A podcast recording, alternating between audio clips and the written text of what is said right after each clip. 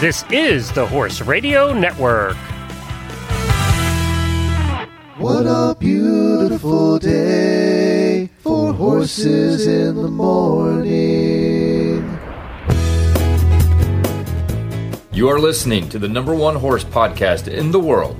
Here's your entertaining look at the horse world and the people in it.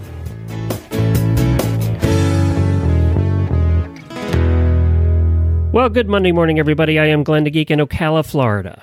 And I'm Jamie Jennings, and I'm in Norman, Oklahoma. You're listening to Horses in the Morning on the Horse Radio Network for April 19th, episode 2664, brought to you today by Kemin Equine. Good morning, horse people. It's Monday. Monday is my favorite time of year.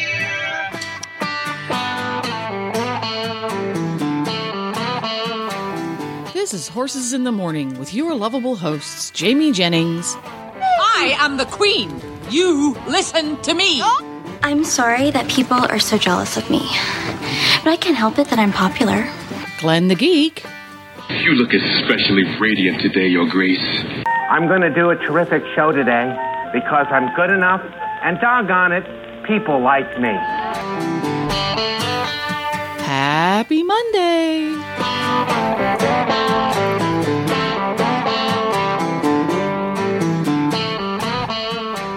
Well, good morning, everybody. Thank you for joining us on this Monday morning. I have good news for all you Downton Abbey fans. Movie number 2 is coming out at Christmas this year. They just announced that. So y'all can be happy that you're going to get another fix at the end of the year of Downton Abbey. I'm very excited about it. Jennifer's very excited about it. And I know a lot of our listeners watch that religiously. So there you go. There's your happy news for Monday. Show's over. Thanks for joining us. That's all you need to know. No, you failed to mention that there was another new movie that came out, and in our house we celebrated it, and it was the SpongeBob movie, Sponge on the Run. It was amazing. Oh my God, it was so good.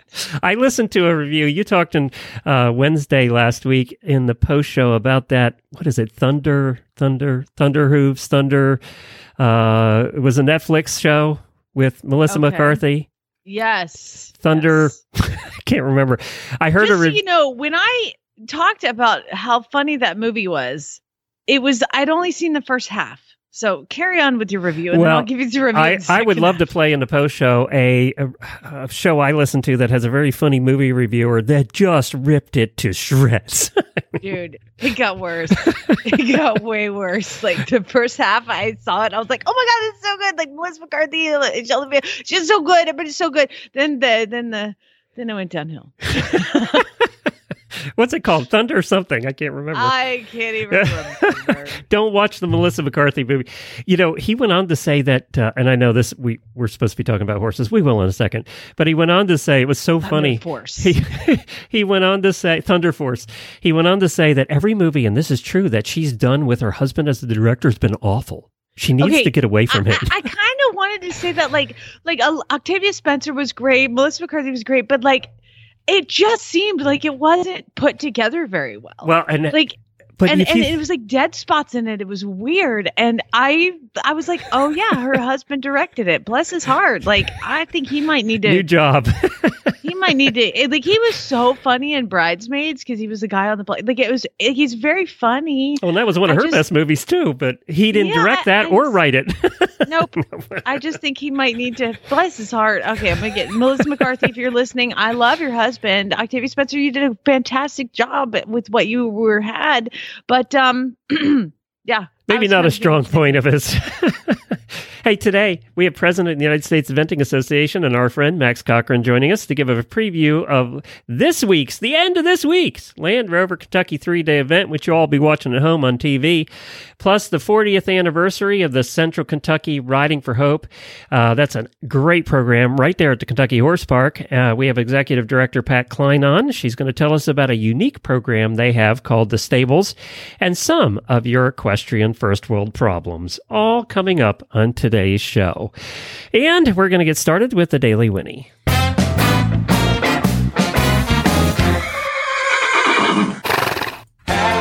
birthday, happy birthday, happy, happy birthday to you. Well, happy birthday to one auditor and only one, Rebecca Brasher. Happy birthday to you. And we want to thank Jen for raising her pledge last week. And also, we can't say any more about this, but she'll know.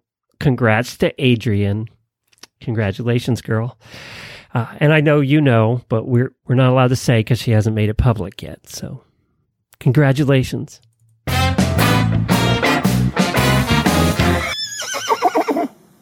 I got subscribed to Horse Illustrated because they wrote a nice little piece about me getting that whole Train of the Year thing.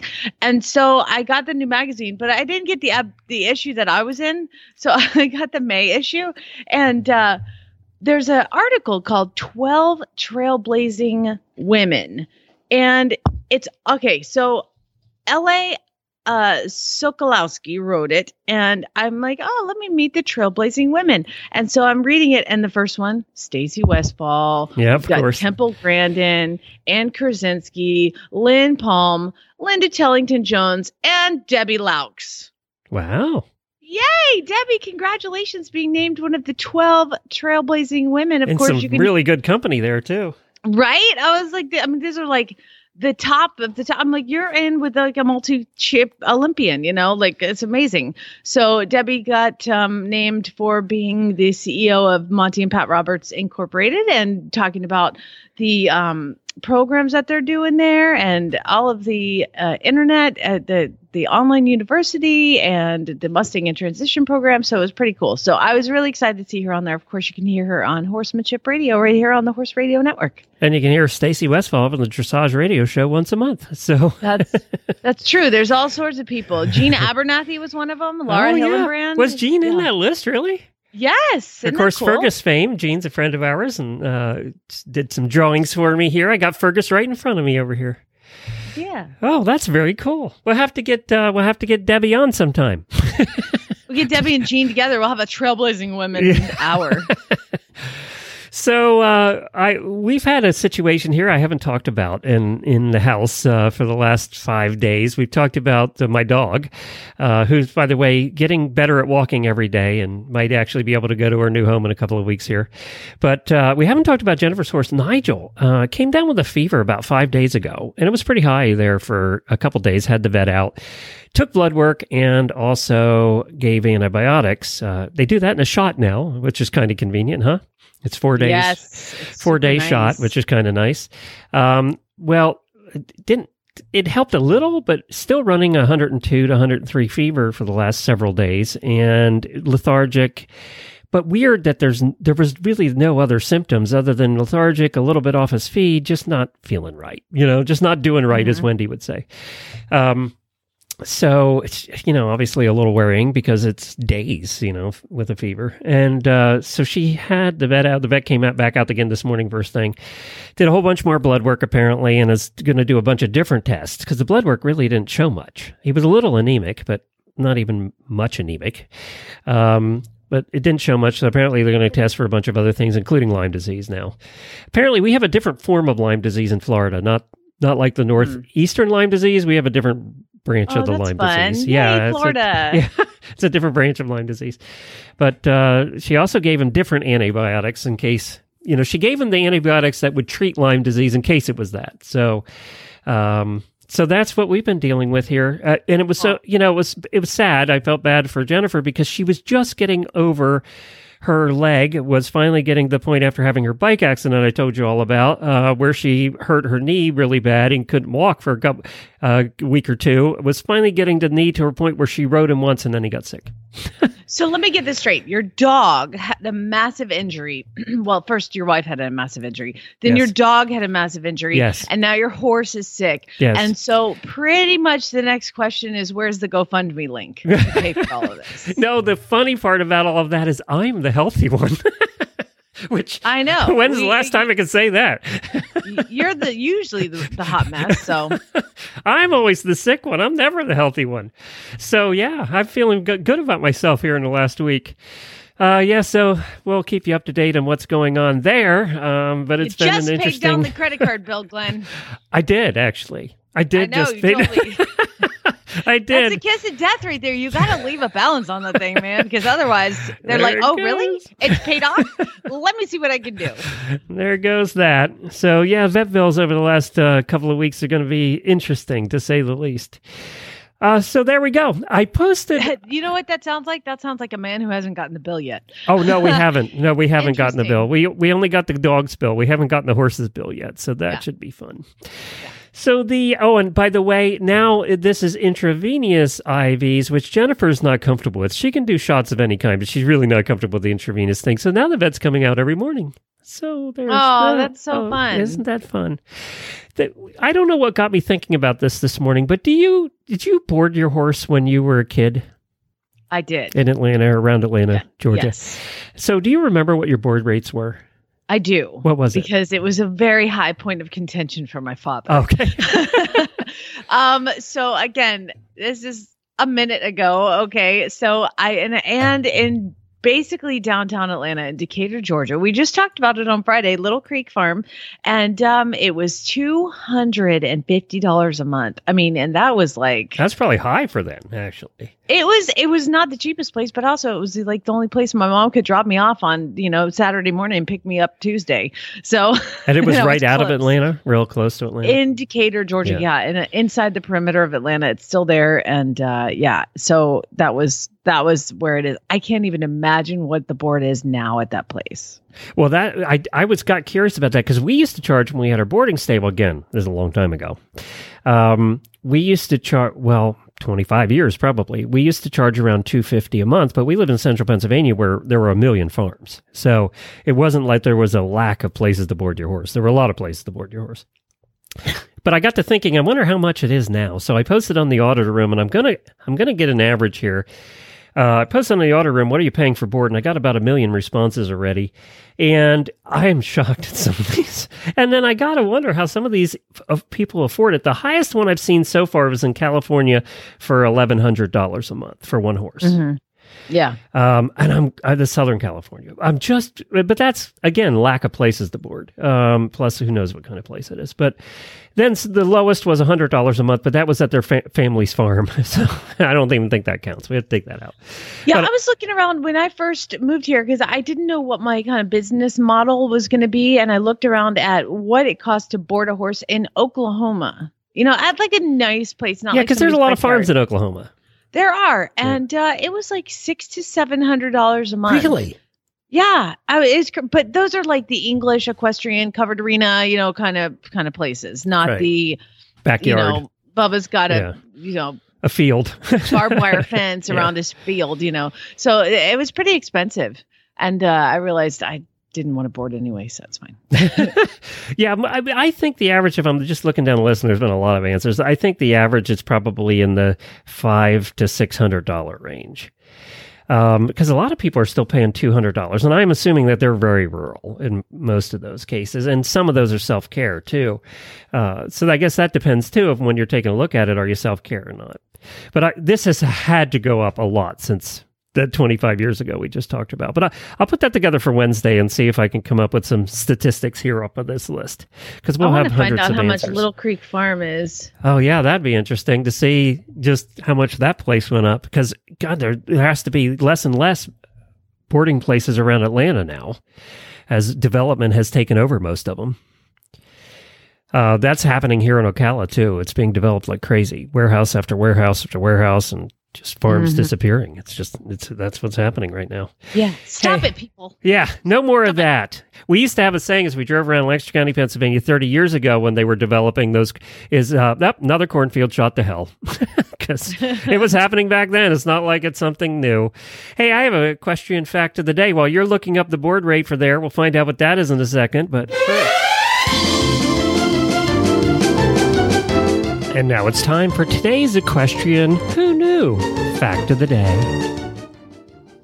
So I got to taking a look at, because I have racing on the mind. We have Kentucky Derby 2 weeks away, and we're going to start to talk about that coming next week. But the highest race speed recorded over two furlongs was 43.97, or basically 44 miles per hour, and it was achieved by a horse by the name of Winning Brew. And what's crazy about that, it was at Penn National Racecourse, which is a little pedunk racecourse that we used to go to up where we lived in central Pennsylvania, near Hershey, Pennsylvania. And Winning Brew covered the quarter mile in 20.57 seconds. She was two-year-old filly thoroughbred and holds the Guinness World Book of Records for the fastest horse. For comparison, just to get an idea, so that was 44 miles per hour. The Kentucky Derby winner typically runs at 37. Secretariat ran at 38 miles per hour. So I got curious and went, I wonder whatever happened to old or young Winning Brew that had the fastest time as in Guinness World Book of Records.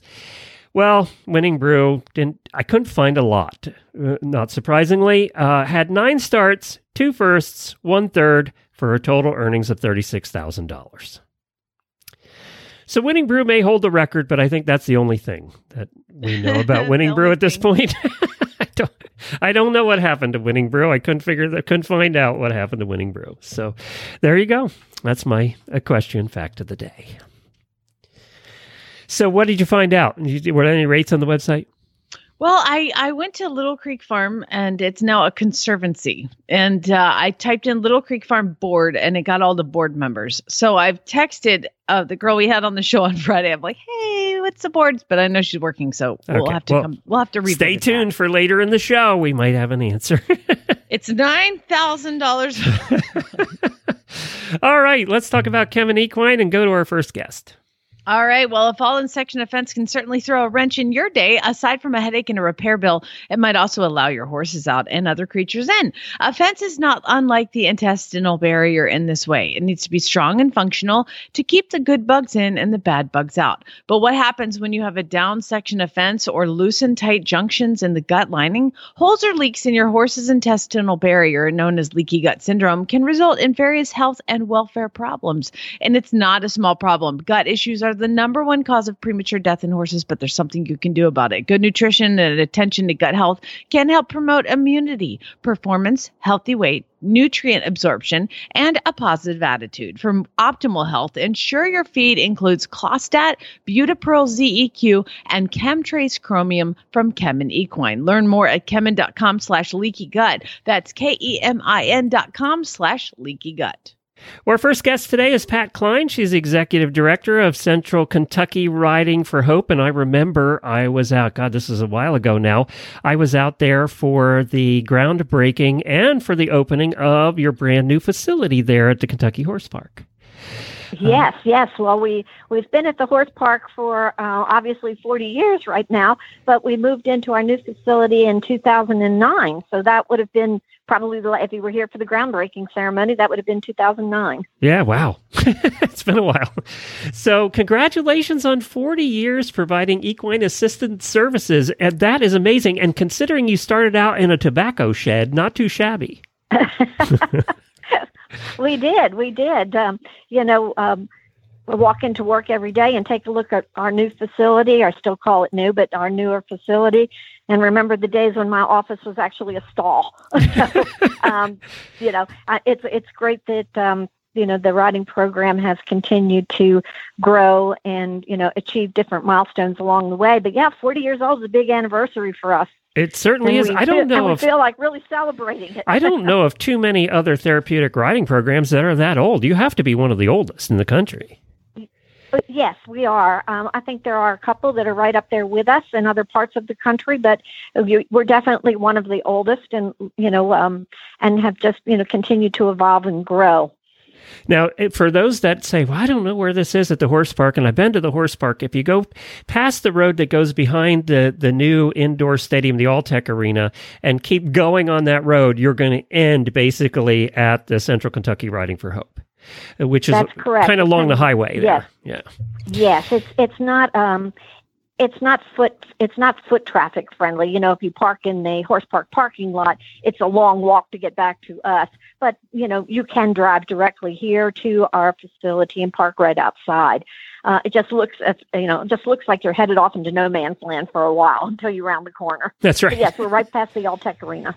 So now you have a bunch of different programs, and we don't even have time to go through all of them today because you do the veterans, you know, you do a whole bunch of different therapeutic riding, of course, and all the different programs that you do. But you have one I wanted to focus on because we've been talking about this a lot on the Horse Radio Network, and that is how to get more kids that aren't normally exposed to horses so we can keep bringing young people into the horse world. And you have an interesting program that not only does that, but also, well, you tell us about it. It's called The Stables.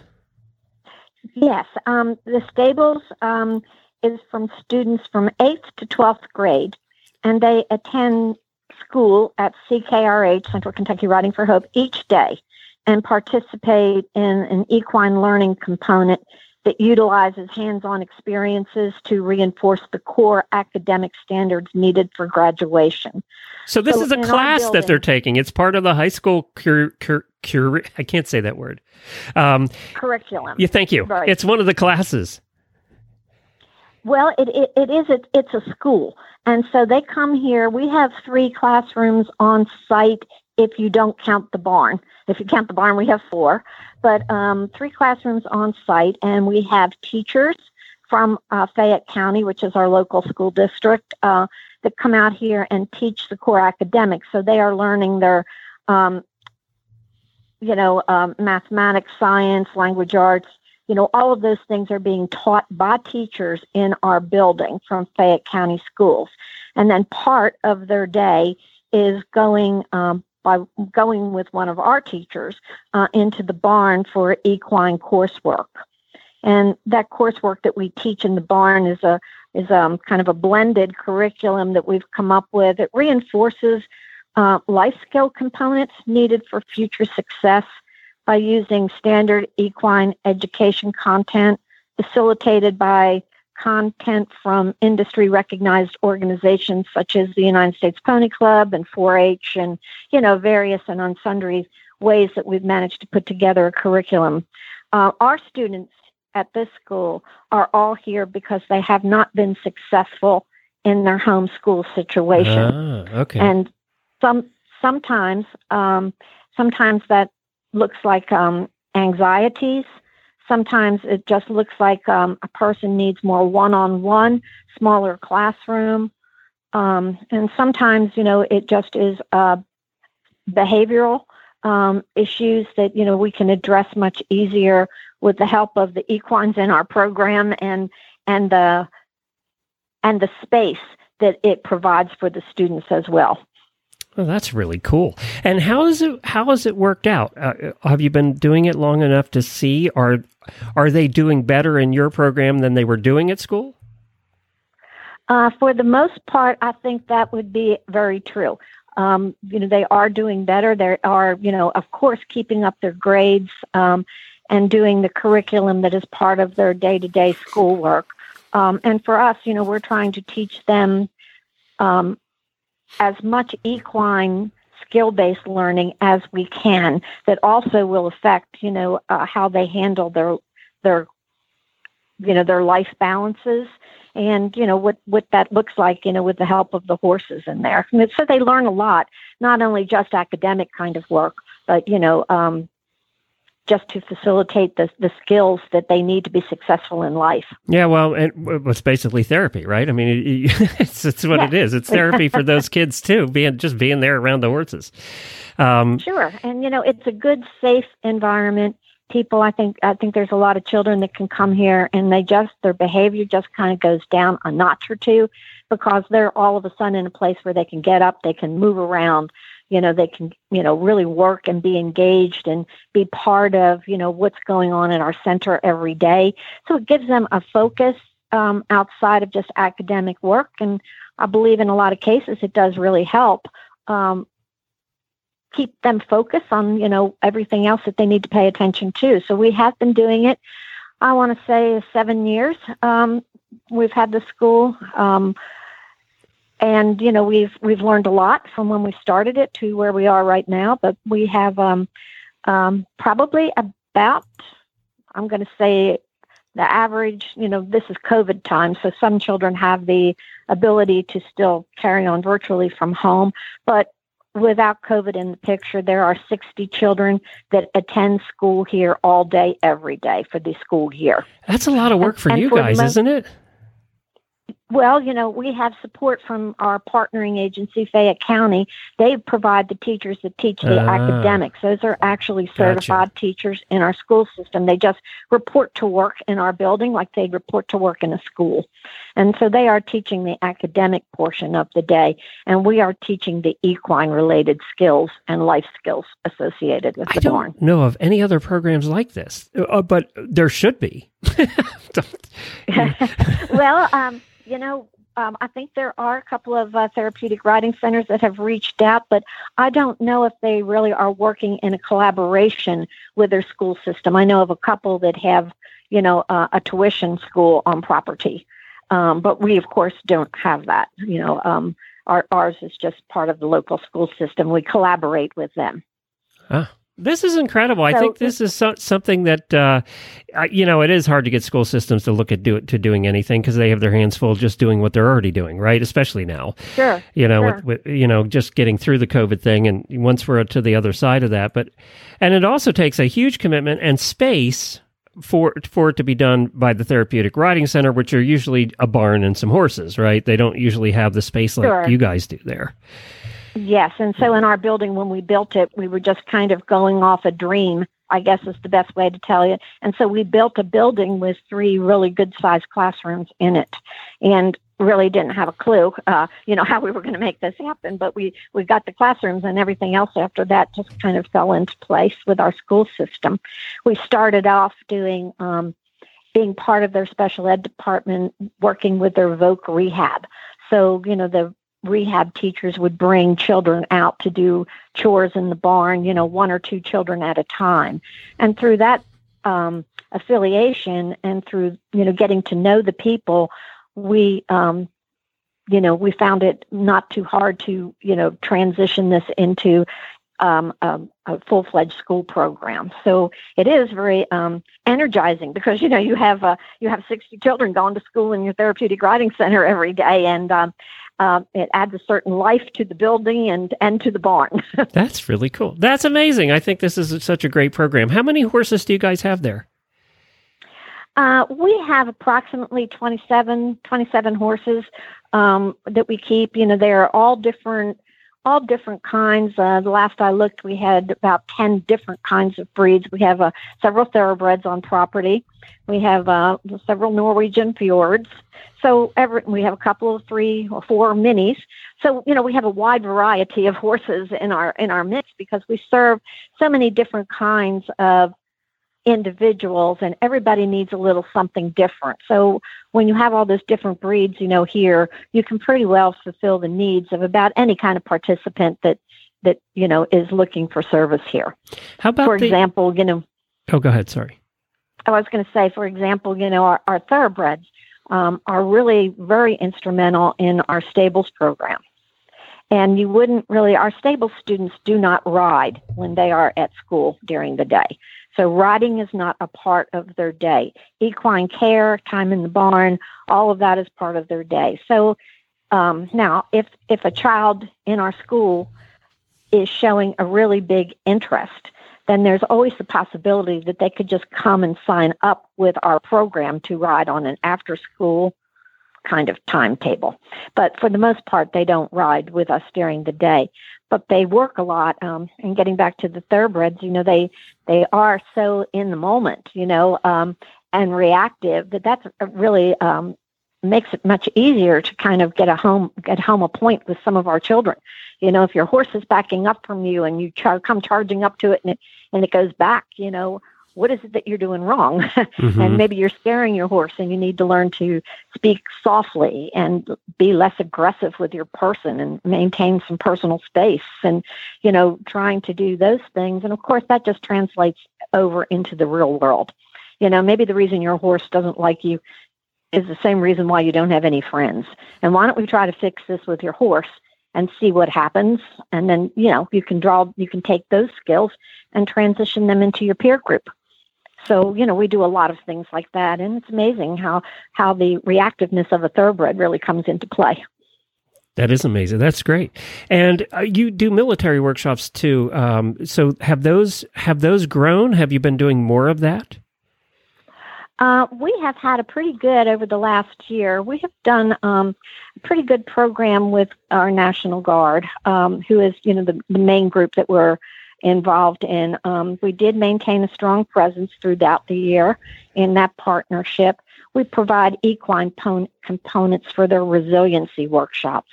So if the National Guard has a group of people that they've identified that could benefit from these workshops, they'll come in and be here several days at a time doing workshops, and then our program comes in and provides the equine component to kind of back up the skills that they're learning. So yes, we've partnered with local veterans organizations as well, and we try to have it complement whatever programs they're working on within the context of the National Guard or whatever kind of military program we have here. So, that has continued to thrive, especially more here lately. Our conference room is large enough that, we were able to maybe put 30 or 40 people in it, but still maintain the social distancing that's needed.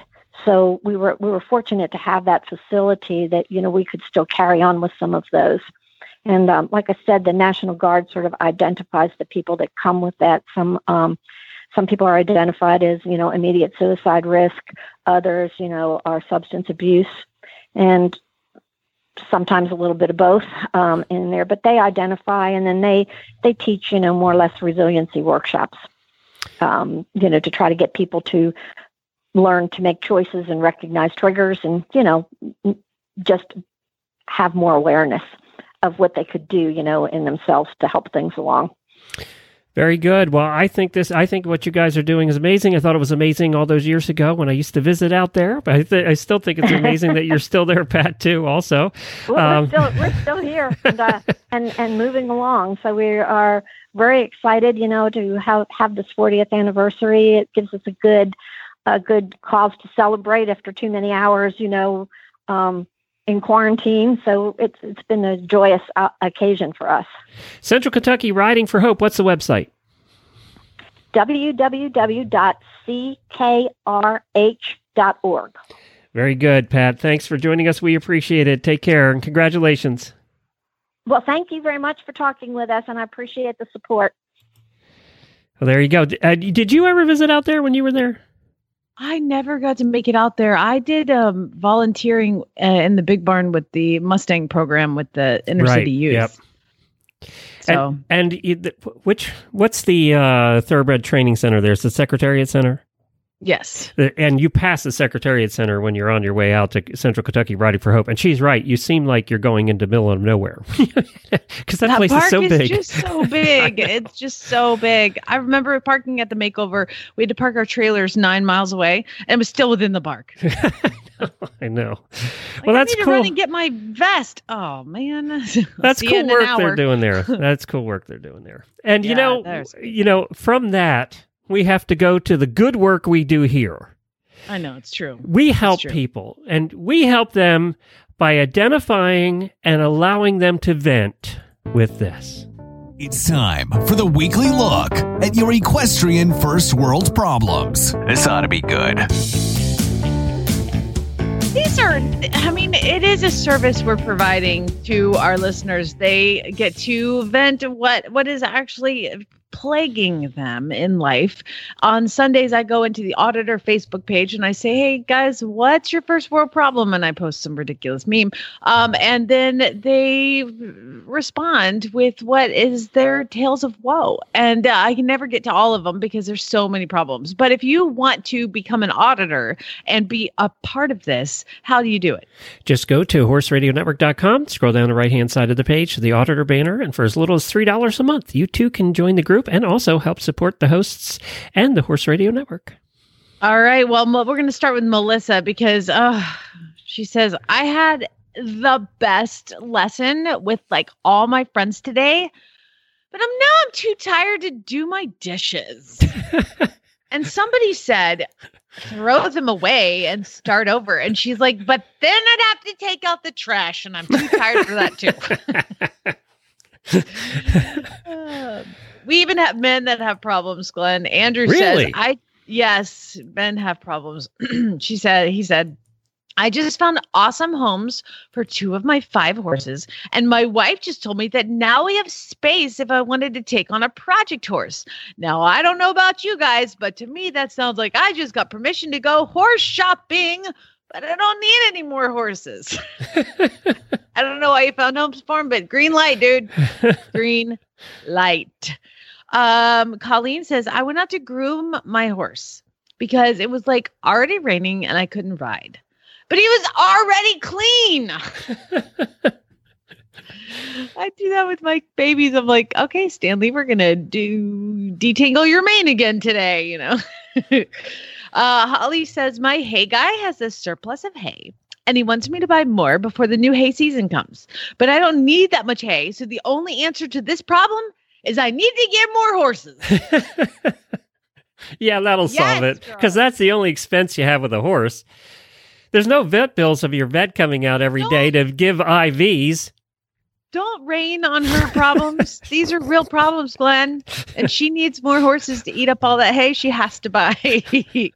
Jessica says, now that I'm leasing horses, there are too many nice ponies from my barn to pick from. What is it? Like, how does that work? Do you just walk in the barn and go, you know what? I'm going to ride Dudley today or something. Like, how does that work? I want to know. Abby says, dear Abby, who's living in the house with me. She has a real problem. My friend is letting me use her Tad Coffin saddle indefinitely, but it's not a monoflap. She actually said that to me yesterday, and I was like, girl, you know where you need to take that. On over to the Facebook page. I assume you're the friend, huh? Yeah. No, I'm not the friend. Oh, you're not the friend. She's got friends in high places here in Oklahoma. Wow. I'm slumming it. She's slumming it with me. She got one of those saddles. She does have friends in high places. Right? And I'm like, guess who's going to use that? I don't mind if it's not monoflap. By the way, I'm the one who owns the girths that fit non-monoflaps, Abigail. This thing is fine. I had a problem too. So once she posted, I had to commiserate with her. And my problem is I have so many horses in training and I'm so super busy, like morning to night. I don't have time for Peter Parker. That's my little new racehorse. So I decided I'm carving out some time today. And after the show, I'm putting Parker in the trailer and we're going over to the local trails. And he's going to learn to, at 4 years old, be a racehorse who hits the trails. So we'll let you know how that goes. Courtney says, my trainer is moving to Ocala, so now I have somewhere to stay in the winter. But now I have to figure out how to not quit my job and winter in Ocala. Yes, I guess she's not working from home, would be my guess. I feel like the whole fabric of society has changed, Courtney, and remote working is like a thing now. So that's what you have to do. Kaylee says, COVID is screwing with the monthly tack auction here. So I might not be able to dump all of my tack up there on Saturday, which means I can't buy more tack, which means I'd rather chew my arm off and sell anything on Facebook. Adrian says, I was so excited about my boyfriend asking me to marry him after 9 years together. Oops. Weren't we not supposed to say anything? Well, she posted. After 9 years together, that I forgot to change into a sports bra before I went and rode a horse in front of clients. Ah, not only is that embarrassing because, like, you know, girls gonna bounce. There's also like the discomfort level of that. I have no comment on this one. You are not allowed to comment on it. Mackenzie says, I have a horse on trial and the plan was the vet would come on Tuesday to do her PPE and the farrier was supposed to come on Wednesday, which would work out great if we decided to take pictures of her front feet for the pre-purchase, which means they pulled the shoes and they have to put it back on. But now the farrier changed it and it's coming Monday. Too many. Man, can I vent about farriers for a second? Oh no. You had a good farrier. I love her. I love her so much. And her name is Mackenzie too. And she's so fantastic. And like, it was our anniversary and Chad's like, what do you want? I'm like, I want a big ass van so I can put it in front of Mackenzie when she's shoeing my horses. And then like in the winter, he's like, what do you want for Christmas? I'm like, I want a giant torpedo heater so I can put it in front of Mackenzie when it's cold. I'm like, I have designed my entire barn out of making this farrier happy, Glenn. And what does she do? Uh-oh. She moved. She gets engaged, and she's moving to Canada in the fall. Oh, that's going to be a long drive to do your horses.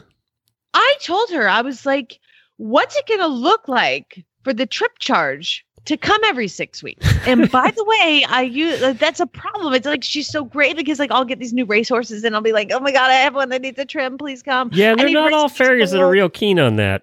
So no, come pull some race plates and trim a horse. No, they don't like doing that. But she does it for me, and I told her I can't do this without you. She couldn't find a boy in Oklahoma?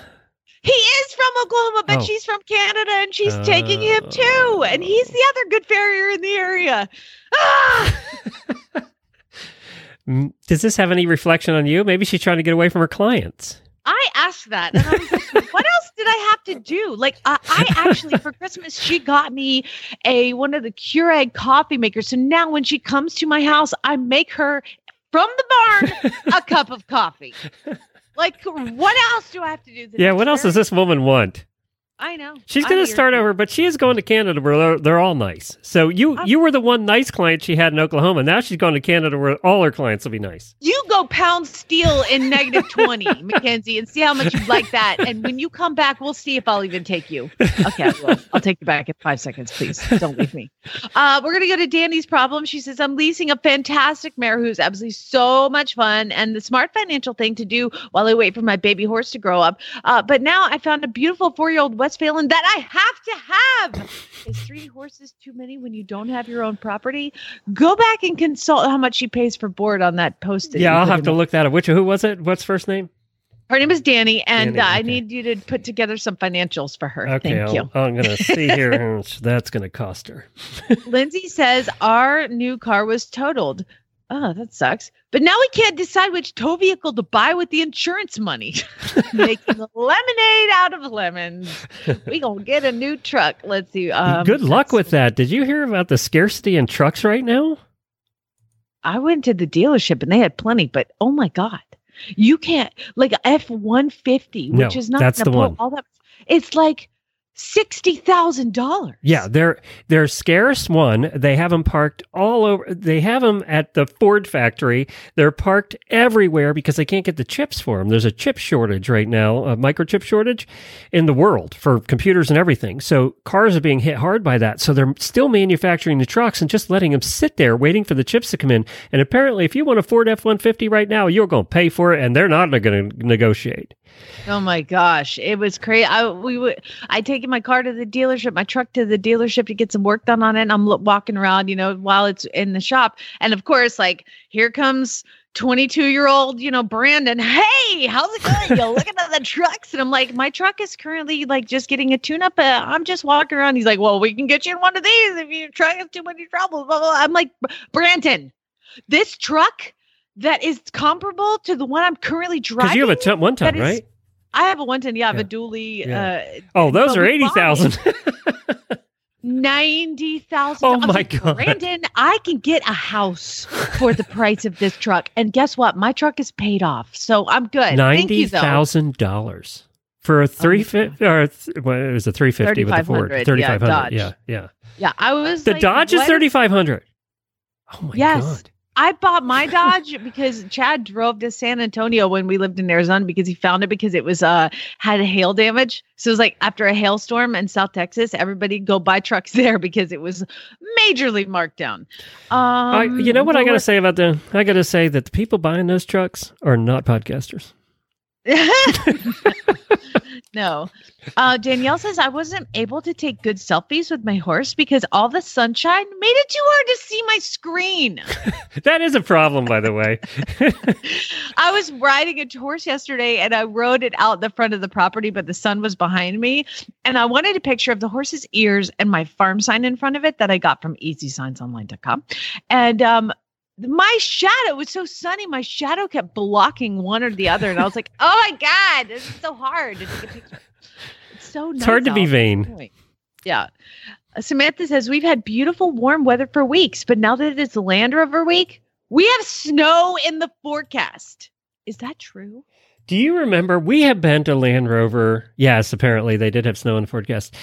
We have been to Land Rover at times when it snowed, and we have been to Land Rover at times when we were dying of heat exhaustion. I remember specifically the time that, I think the first time you and I went, it downpoured the entire time. And then remember the one time, I think we were there together, where they kicked us out for a tornado on cross-country day because there were tornado warnings. They brought all the horses to the indoor and they kicked us out. And there's like 50,000 people leaving. I'm like, if a tornado comes now, there's a bunch of people in trouble because you couldn't get out. We are all toast. I remember them. The siren went off, announcement's going, and we're all going, what the hell? You're used to that now. Do you hear the sirens from where you are?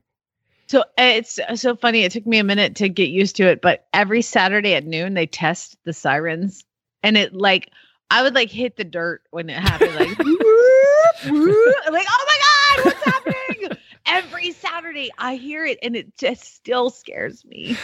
When we lived in Lexington, they had an alert like that, but they also came, and we were too far away to hear the announcement. There was a person talking. There was this recorded messages about what you're supposed to do, and we could never hear the recorded message, but boy, it was disconcerting. When you hear recorded messages that are going across the countryside, I was like, we're in a war or something. something else. It's like air raid. Yeah. Oh final one, it comes from Angelina. Because I commiserate with you. I finally got my horse sound, and the weather is like looking great for trail rides. But I just found out I'm pregnant, and all I want to do is sleep. I feel you. When I got pregnant, I just got a horse off the track, like directly off the track. And I was like, oh no, I'm so tired. I love you, but I'm so tired. Go be turned out. I get it. That is the equestrian first world problems for today. And thank you all for submitting them. We'll do it again next Sunday. All right, let's go next to our big special guest of the day. Max Corcoran's joining us. She's president of the United States Eventing Association. And we're going to chat a little bit about Land Rover this weekend. Hello. Thank you so much for joining us. Thank you guys so much for having me. I love being on this group. I love this crew. We love having you on. And I mean, is there anything better than talking? Well, yes, there is something better than talking about horses on the show. And it's being in person at the Land Rover talking about it. But you're on your way there. So you're the lucky one who gets to go. I know. I didn't feel so lucky at 4:00 this morning when my alarm went off to wake me up to start the drive. But yes, I am very lucky. Oh my gosh. So now I've got the list of people. Talk to us a little bit about the entries. It seems like there's a lot of people that are entering this, even after the COVID climate that we have had over the past year.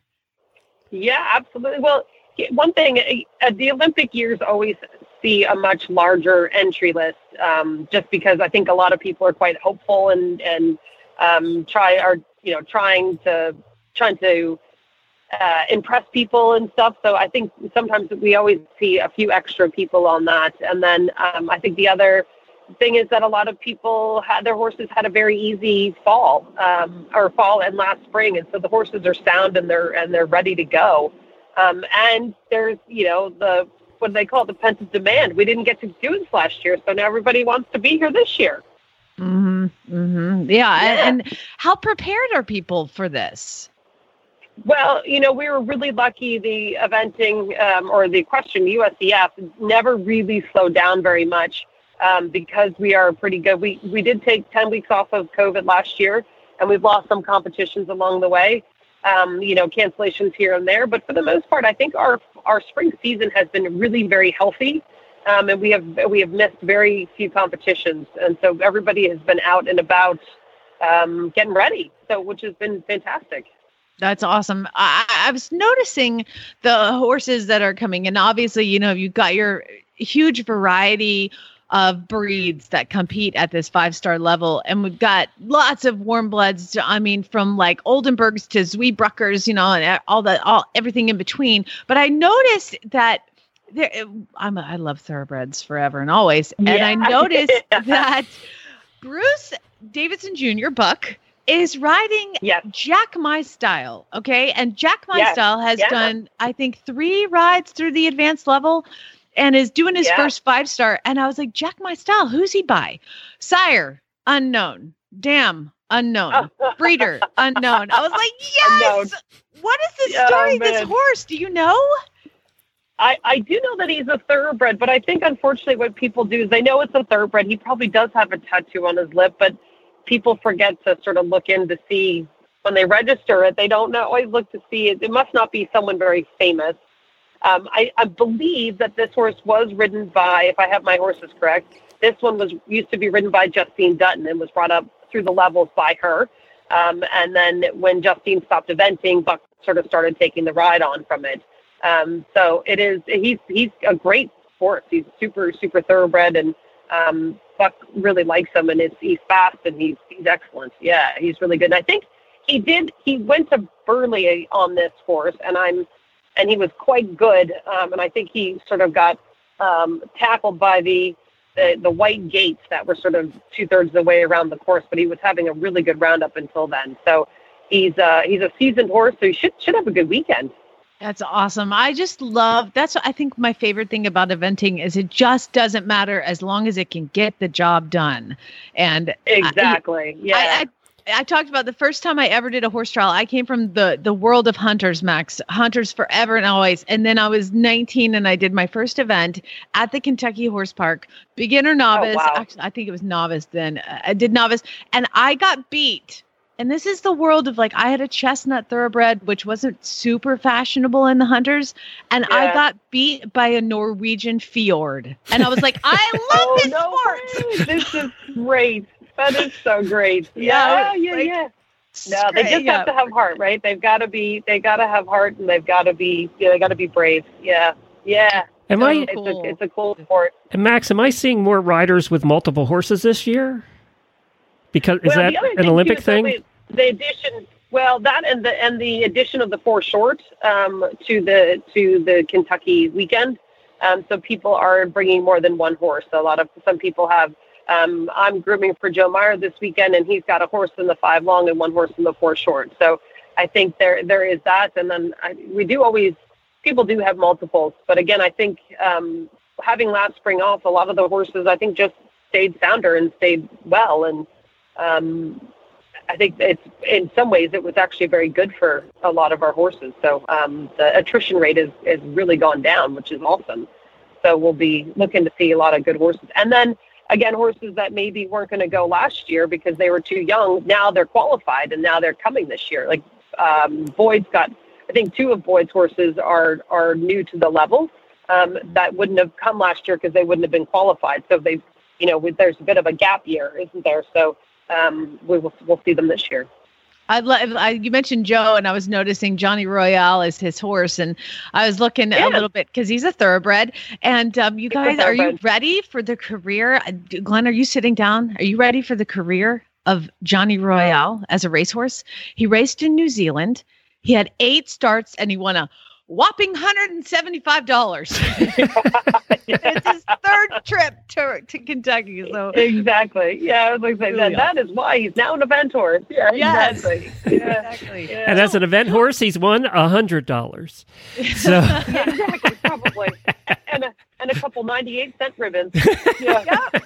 God, we work hard for ribbons. Okay, so I love Tammy Smith's horse, My Bomb. Like, I've just loved him ever since I was out on the West Coast. And that horse is spectacular. Who else are we going to watch this weekend? Who are some of the people there to watch? Are so many good ones to watch. I think you're going to see I think that's one of the coolest things about this weekend. There's not really any sort of front runner. I mean, obviously, Ollie Townend's going to be quite good with his 2 and, the one that has just already dominated here before. I think Tim and Janelle Price did not come over to come in second. So they'll be ready to go, and they've had light competing, but I would think that they will have had their horses really well prepared. I think for people that are stateside, I think, Tammy's going to be quite good. Liz Halliday, she is so damn competitive. She is going to get everything. She's got to be on top. Even, you know, Philip Dutton's going to be good. Boyd Martin's going to be good. Lauren Kiefer Nicholson, sorry, wherever she is now, Lauren Nicholson's going to be good. There's so many people. Jenny Brannigan, she's had a really good spring season. She could be very good. I'm missing people, I know, but there is a lot. That top 10 is going to be super competitive. I think it's going to be whoever makes the least amount of mistakes at the end of the weekend. I just noticed Emma Klugman on here. She's been a regular guest in ours because she works over there at the Jumper Nation, and she comes on and gives us updates on that. But she's a rookie this time, her first time. She is, and I think she is riding a thoroughbred. That is, Turkaner. Decatur. Okay, she does have another. She's got another horse that is a thoroughbred. Bendigo. Yeah, and I think, and he's older. She was, I think, hoping to come last year when the horse was 17. I think he's 18 this year. He's an older dude. You're right. He's born in 2002. Yeah. So he's. I'm sure he's going to be. She'll be great. She'll be fantastic. She's a good horseman and good jockey. She'll have him fit and ready to go. Apparently, it says here, oldest horse and the youngest rider. For this show. That's cool. Yeah. That's a good combination. I got to ask, you said you're grooming for Joe. Being that you're the president. Yeah, I was thinking that. Does it give him any sort of advantage? Nothing. Nothing at all. Well, because he's also rides for New Zealand, so it doesn't give him any advantage at all. Oh, gotcha. How do you have time? Do you have not responsibilities? I thought you wouldn't have time to groom at this. I don't really have responsibilities because this is FEI and you know, my responsibility would be to sort of sit in the VIP tent and say hello to people would be sort of my responsibility. So, hard. American Eventing Championships for sure is a lot busier, which will be at the Kentucky Horse Park this year because of all the, you know, that's our competition. So that'll be busier, but this. Normally they, you know, part of your perks of being the president is that you get a VIP ticket for, I can't remember, some amount of years. And which is very nice. And someday I'll use them, but I haven't yet. But I will, one day when I guess that there's going to be a day when I'm too old to groom. So I will be there, watching and having a Bloody Mary at 10 a.m. instead of, you know, worrying about getting my braids in. Yeah, someday when you're 95. Exactly. Yeah. Do you know where people can watch it? I'm pretty sure that the USDF network is going to be covering it on their live stream, and it'll be free, right? I would hope so, but if it's not, you can do like a non-competing membership for $35, which gets you access to all of the USDF stuff throughout the year, like anything that the USDF broadcasts. So it's actually not a bad deal in the end.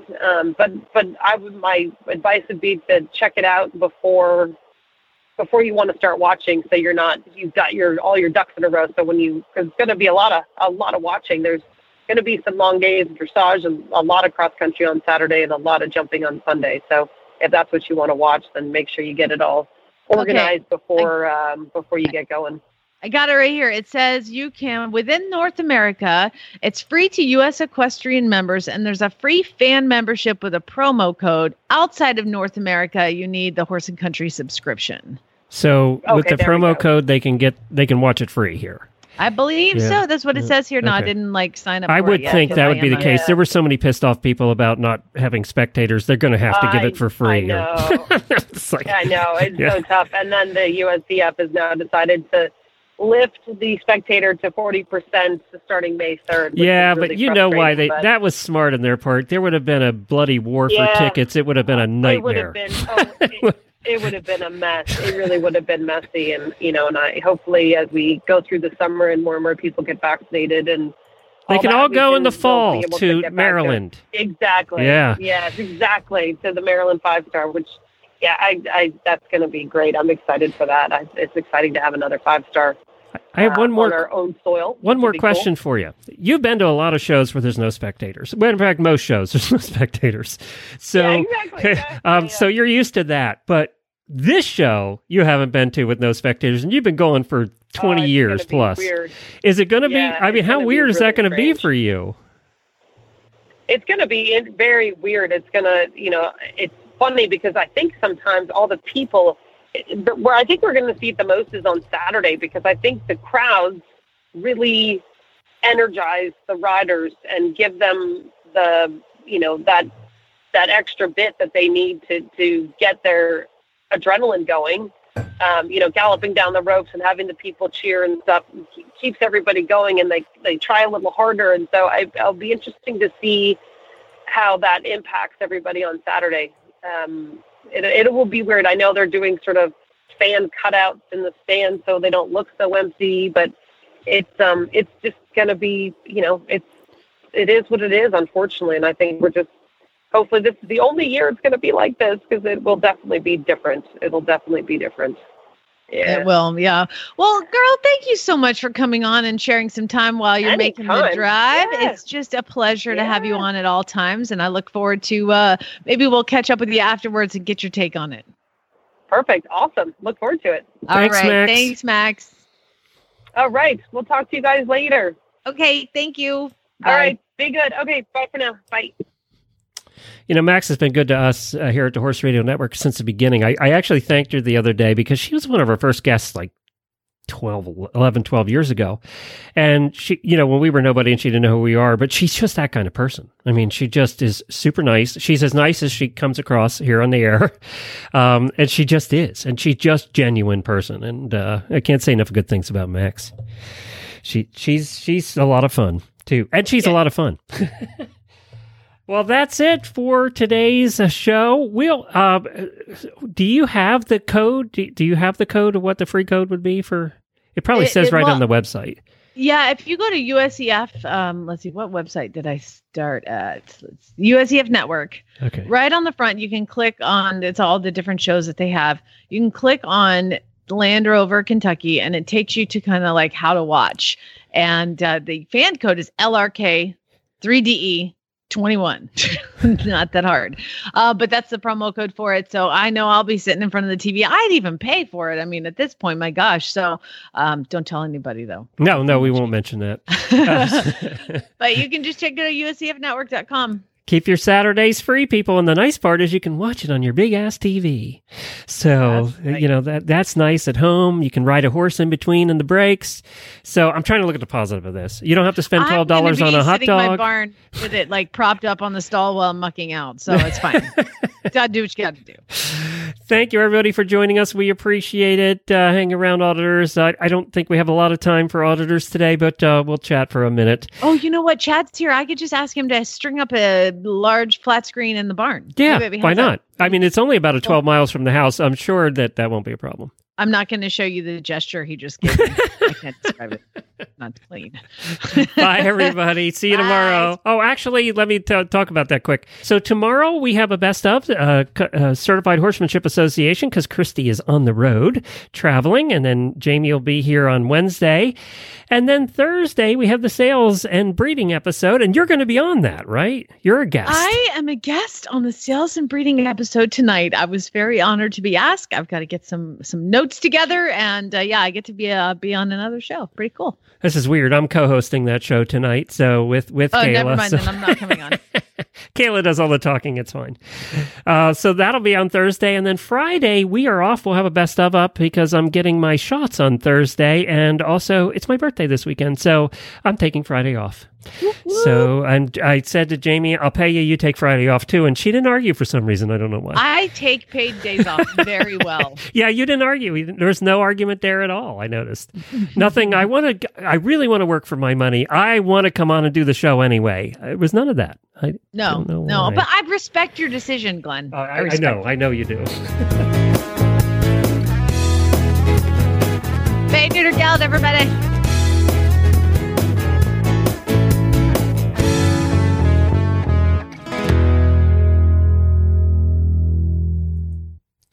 And we're out. So you have anything you want to chat about with the auditors? Auditors, I do have a couple business things for auditors. Why don't I go over those quick while you're thinking? So I want to do the next roundtable, which will be not this Wednesday, but next Wednesday night, which I believe is the 20th. I don't remember the date. Next Wednesday night. I'm looking right now as I'm talking. The 28th. I would love to do an auditor roundtable and get all listeners. The last couple I have had all people who weren't listeners, so I'd love to do an auditor roundtable and talk about the things that you guys are dealing with. So I need three. I need three auditors, and I'm going to post about this, and I would love for you to sign up. You'll need an internet connection and a camera because it is on video and audio.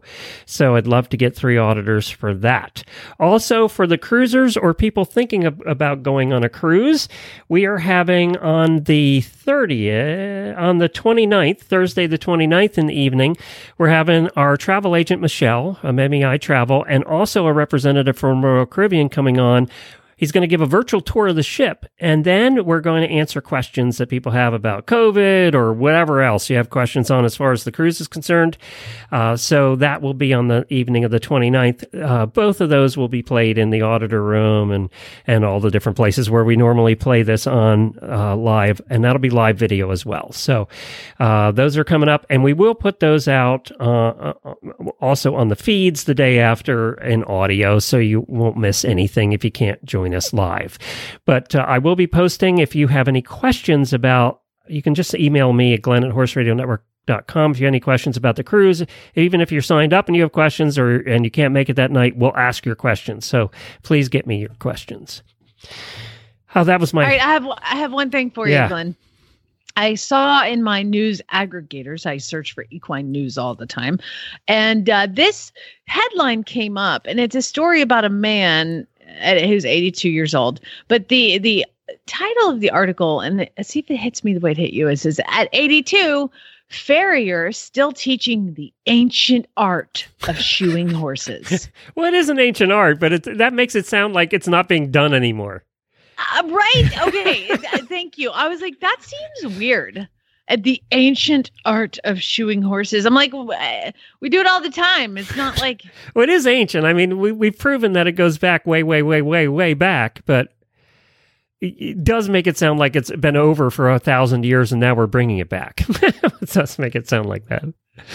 This guy is still teaching the ancient art of shoeing horses, talking about sweat dripping from his nose as his heavy hands smash into the steel and his hands like anvils. You know, I don't know. It was very, very dramatic. How many hot shoers do you think are left anymore? My amazing farrier still hot shoes. Oh, really? Yes. That's what... Oh, you are never going to find one like her. No, and I told her, I was like, I'm sorry, you're leaving. Like, I was like, okay, can you find me a female hot shoeing farrier who will come on a whim? She's like, I'll find you somebody. I'm I've got pretty... Why the hell is she moving home to Canada? I mean, I love Canada. I like Canadians, but it's a little warmer in Oklahoma. It's better than, I mean, Canadians are nice, don't get me wrong, but it's a little warmer, especially in my enclosed barn with a torpedo heater going up your tail. Okay. And you know what? You were going to lose her anyway, because she's probably going to start having kids and then she'd be gone. No, she'd be one of those people that would have the baby seat strapped to the back of the truck right next to the forge. And have the kid along and be shoeing up till she was 8.5 months pregnant. Oh, yeah. This article from the usnews.com says there may be as many as 28,000 farriers working full and part-time in the U.S., but it's often a short-term career because you physically get beat up. And sometimes people who get into it aren't great at managing their business. Well, that's true, too. Boy, that is an accurate article right there. It is. It is. You know, when you get to go, I don't know her name. I'd give her a plug and I'd give her place a plug, but I don't know her name because Jennifer just started with a new vet. And of course, we've had these issues with Nigel. And this woman has been amazing. I got to tell you, she really has been amazing. She's been texting. She loves texting. Texting is her thing. And personally, I like a vet to text because you can never get them on the phone. So texting works out beautifully. And some vets, old school vets, just won't do it. There's just some vets in our area that wouldn't do it. So she texts. And she's been checking in with Jennifer every day, even over the weekend. She checks in, and they'll have conversations for 15 minutes about it, by text. So she found a good one, I think.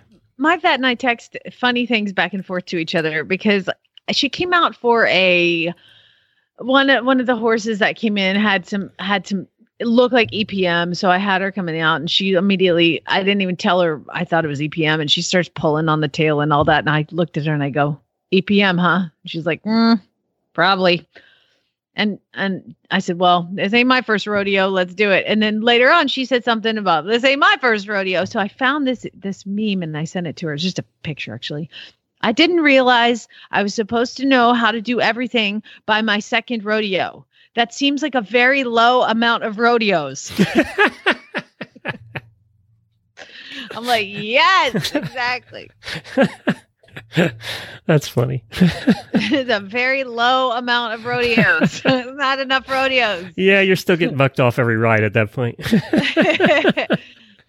All right, everybody. All right, thanks, I'm going to go hit the trails with my little 4-year-old. This will be fun. See ya. Bye.